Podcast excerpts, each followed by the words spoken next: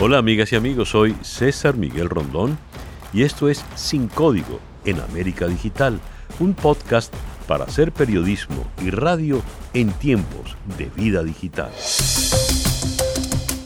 Para el día de hoy, una conversación con Guillermo Arriaga, autor de Salvar el Fuego, Premio Alfaguara de Novela 2020.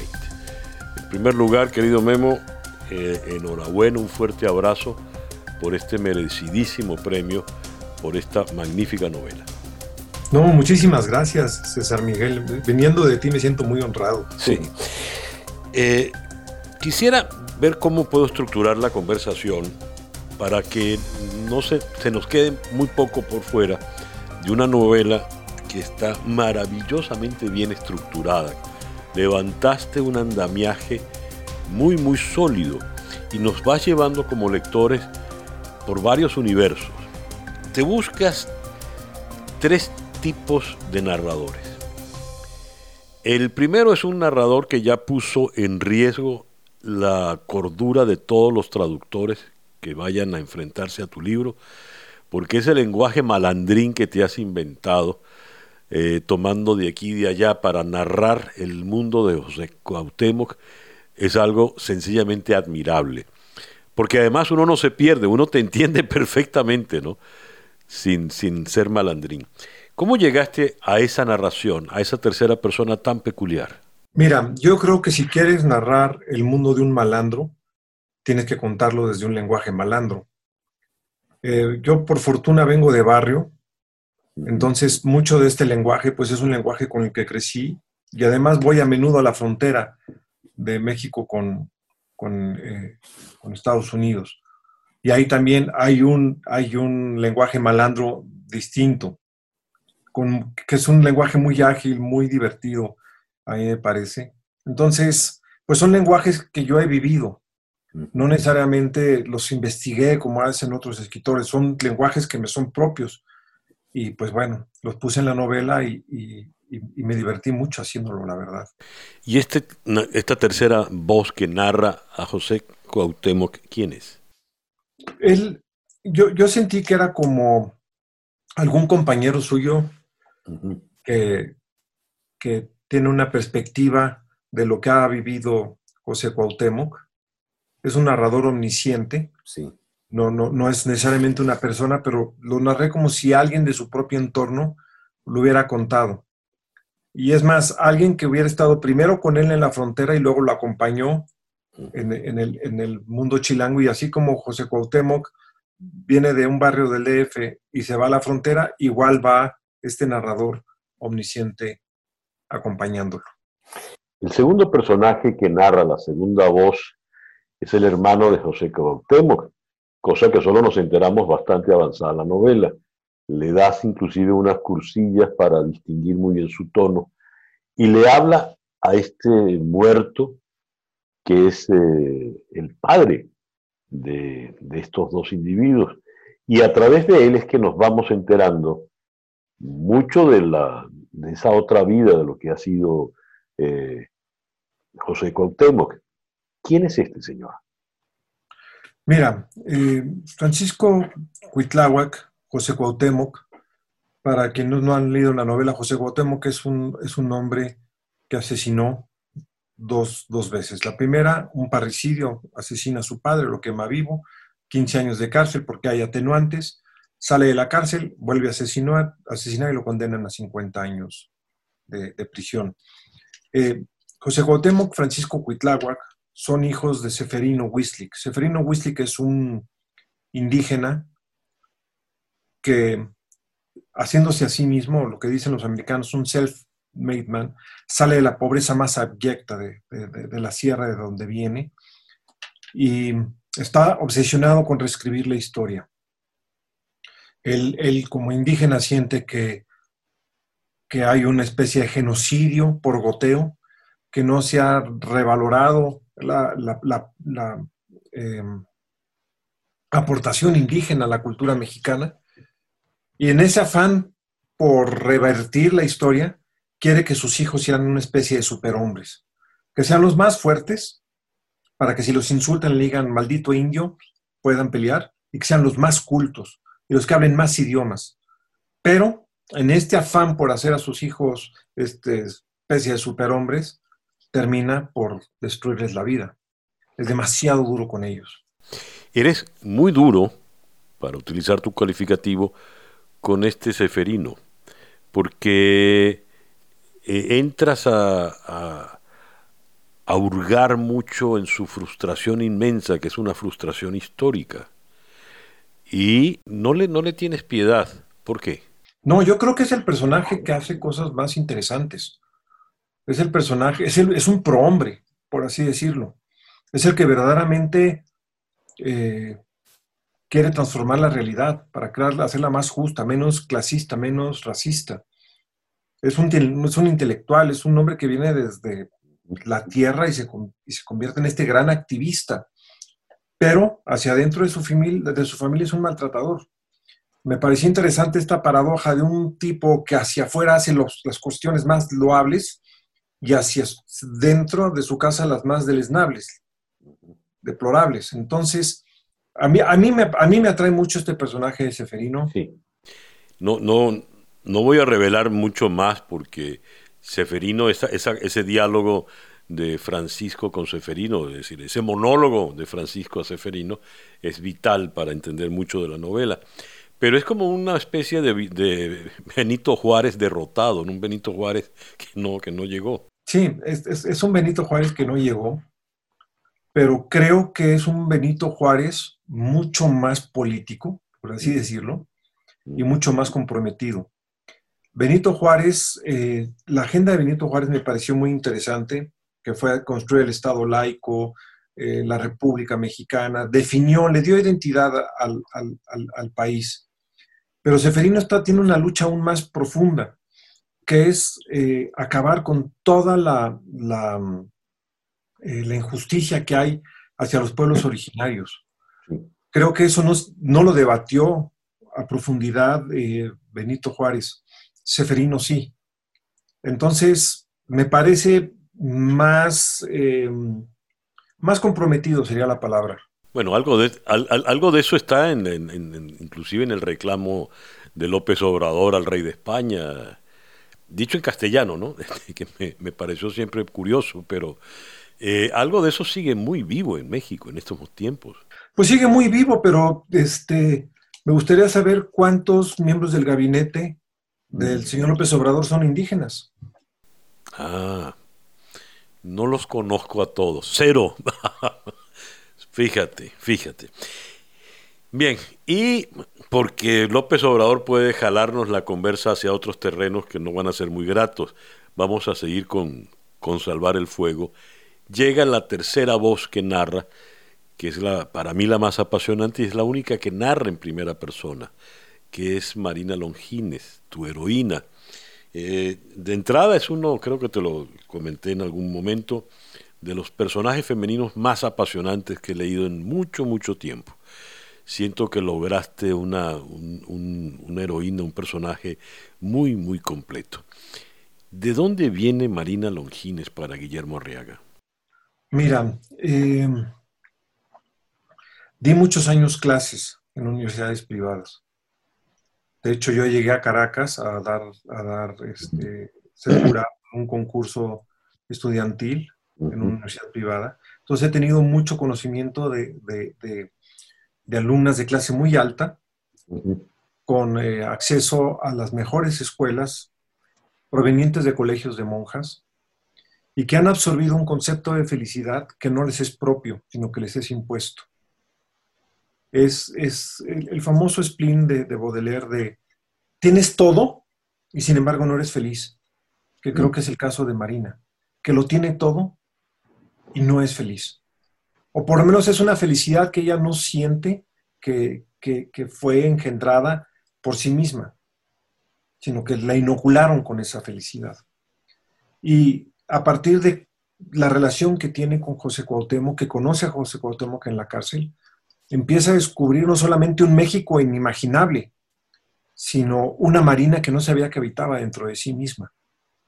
Y esta marina poco a poco empieza a transformarse hasta que hay una transformación total. Lo, dices muy bien, ella es una coreógrafa, digamos, buena pero mediocre, si vale la contradicción.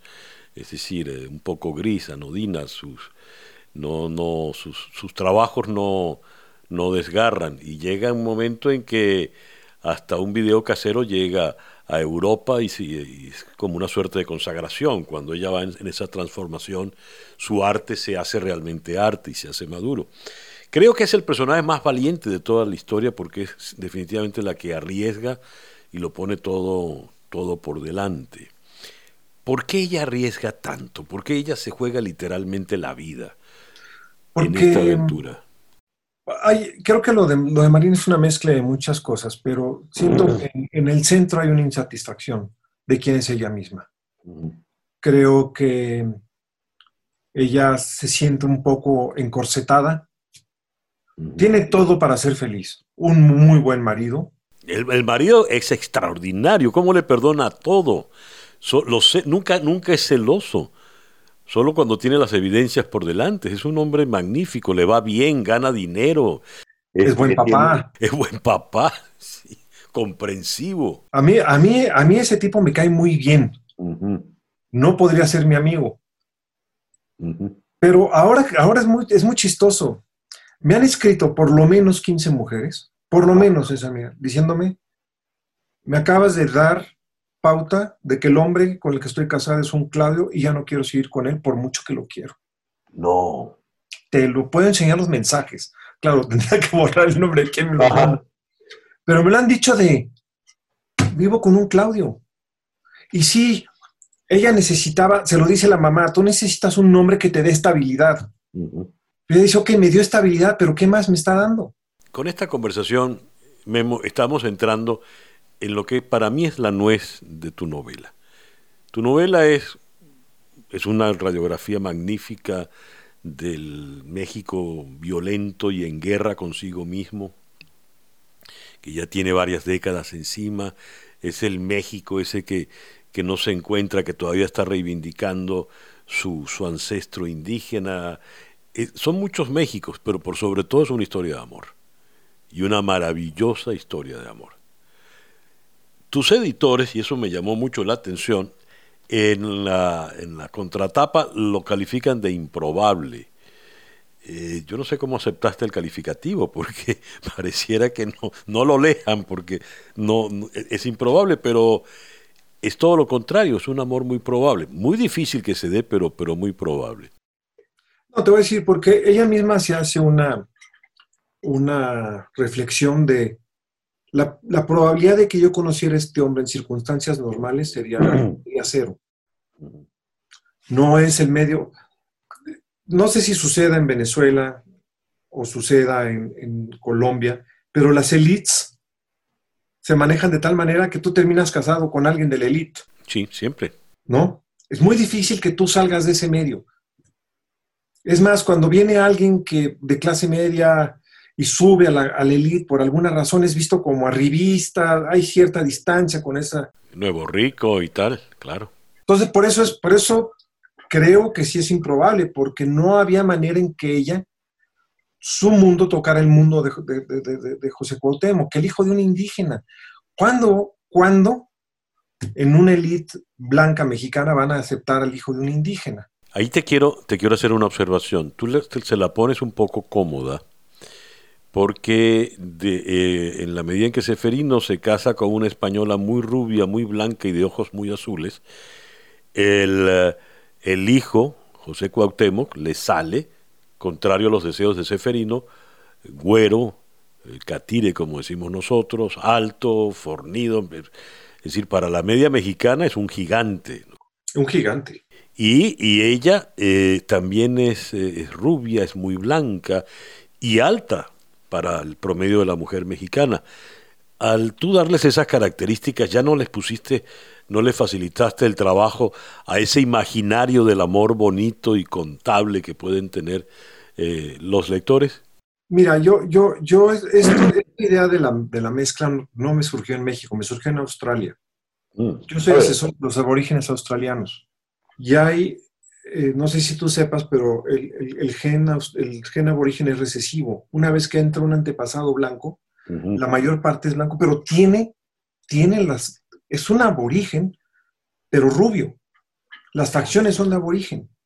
Entonces, las facciones de José Cuauhtémoc son facciones indígenas, pétreas.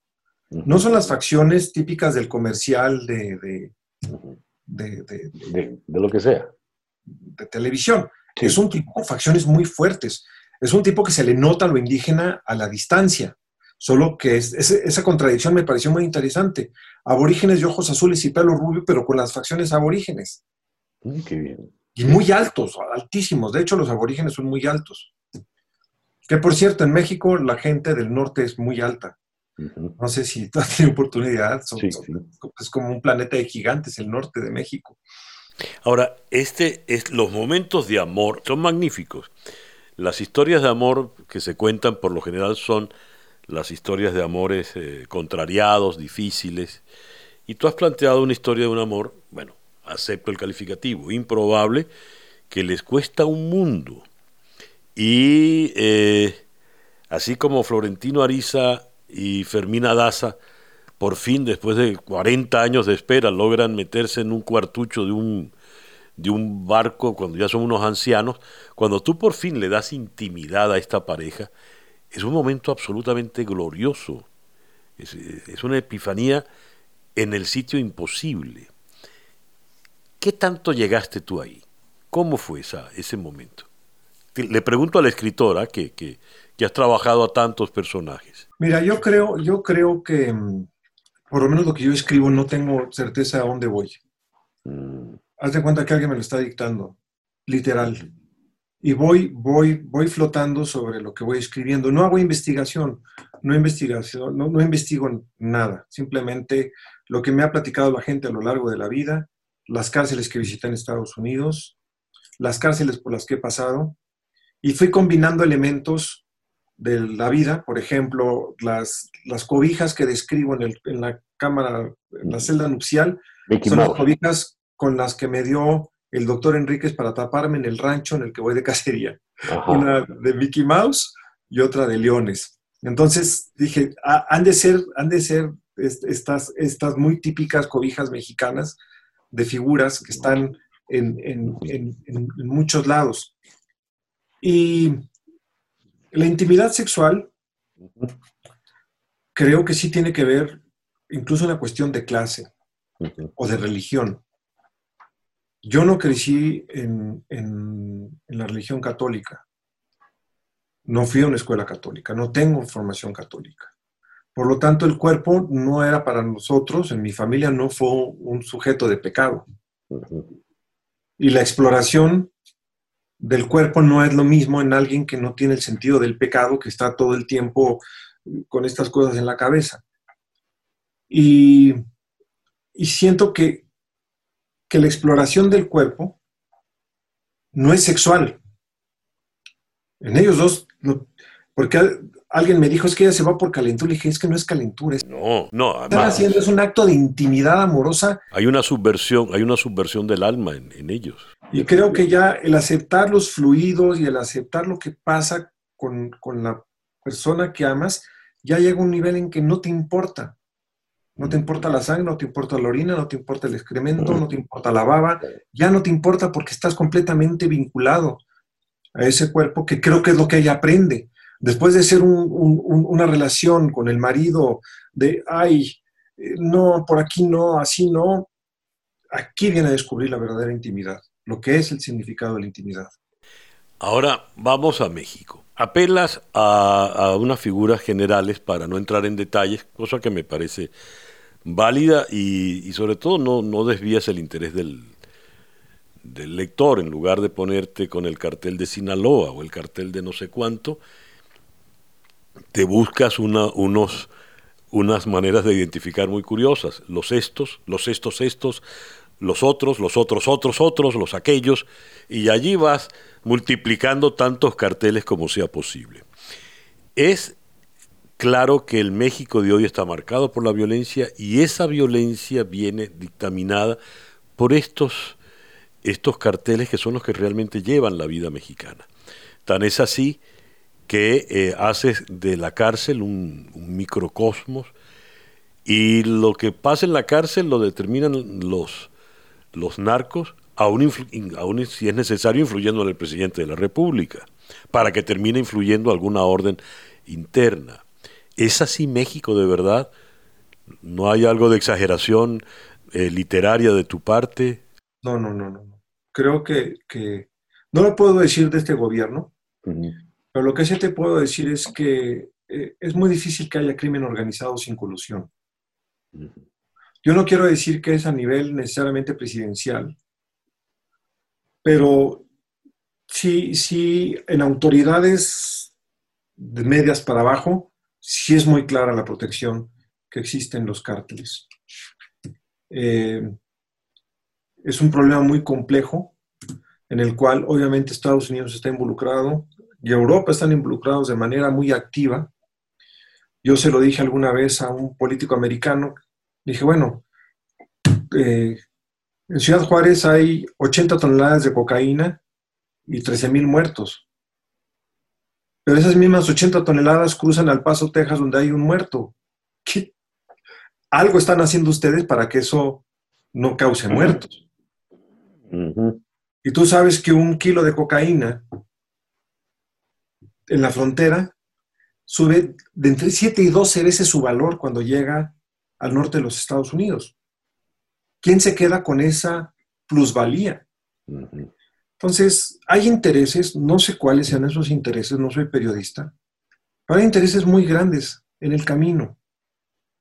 Y obviamente, un presidente que quiere mantener cierta paz social va a tener que negociar con uno de ellos.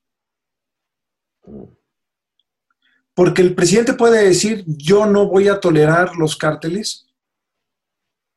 Y puede mandar al ejército, pero si la policía municipal está de acuerdo con el cártel, pues les van a decir, ahí vienen los soldados, te van a atacar por aquí, van a agarrar a este. ¿Qué es lo que sucede en México? Entonces, yo sí creo que, debe de haber cierto nivel de contacto y cierto nivel de negociación entre, entre los gobiernos mexicanos y americanos y los cárteles. Acaban de decir que un famosísimo narco era un agente escondido de la DEA. bueno, esa es la próxima novela. Entonces, pero más allá, más allá de, explorar el narco, porque no creo que sea una novela sobre el narco. No, no, insisto, Memo, esta es una novela de amor. Es una novela de amor, pero también es una novela de, cierta descomposición política y social, en la cual la, impunidad y la corrupción han permitido que esto genere. Bueno, es que visto como novela de amor, el amor de tus protagonistas supera ese proceso de descomposición, porque además tienen que enfrentarse a esa descomposición social que está en México y tienen que enfrentarse al verdadero riesgo que supone todo amor descarnado, que es que haya un elemento por allí, un energúmeno celoso, como es el máquinas, que va a hacer todo, todo, todo para amargarles la vida, de manera tal de que construiste una novela de amor con todos los elementos clásicos, es decir, agarraste el manual griego y no te dejaste nada por fuera, ¿no? Es que sabes que eh, los, los, celos son, ahí lo dice, son gestacionales, son bíblicos. Em, ¿cuántas, ¿Cuántas batallas, cuántas civilizaciones no cayeron por los celos? Troya fue una cuestión de celos. Eh, Cleopatra, todo esto de mandar a, atacar a los romanos por celos, ¿no? Entonces los celos siempre han estado en el centro de, la, de, las, de las grandes pasiones humanas. Y, sí, son, pueden ser mortíferos, como, como traté de hacerlo ver en la, en la novela, y destructivos. Sí. Hay una cuarta voz que es vital, que es una voz eh, polifónica porque tenemos allí a todos los presos y sus textos que escriben para el, el taller que va liderando José Cuauhtémoc, incluyendo los textos de José Cuauhtémoc. En algún momento me confesaste, Memo, que estos eran tuyos. No, no, en, más de uno sospechó que en efecto te habías llevado textos de presos. Sí, hay, hay, periodistas que me dijeron que cómo obtuve los derechos de los, de los presos, pero no, realmente todos los inventé yo. Algunos, eh, por ejemplo, fui a cenar al Hotel Fauna de Valparaíso, Chile, y esa noche escribí un poema que dice, fauna, fauna africana me habita, solo por el nombre de fauna. A partir de fauna saqué el texto. Eh, mi perro se quedó aquí solo cuando fuimos a, comer fuera y empezó a aullar. Dije, ¿qué pasaría si llegamos y no tiene comida y empieza a comerse? ¿Cómo moriría? Entonces ahí surgió otra historia, ¿no? Y empecé así a inventar. A veces de cualquier cosa sacaba, sacaba, sacaba algo. Ya estamos cerca del final y en la medida en que yo pueda darle una lectura como historia de, amor a tu magnífica novela, eh, el amor, eh, las historias de amor suelen terminar trágicas. Eh, citaste a Troya, ya sabemos cómo terminaron, sin ir más lejos, Romeo y Julieta, y en tu caso eso no ocurre. Con lo cual, en una novela de extraordinaria violencia y si se quiere sordidez, abres las puertas para un porvenir eh, redimido, esperanzador. Es que Soy, un optimista compulsivo. y en el fondo soy un romántico. Ay, ay, ay. Se te nota. Este, son, son los personajes los que me dictan la historia, te lo, de verdad ellos son los que me están susurrando. Eh, yo creo que pues había que demostrar que este era un amor demasiado potente, mm, un amor que, que, sí que sí tiene que dar esperanza.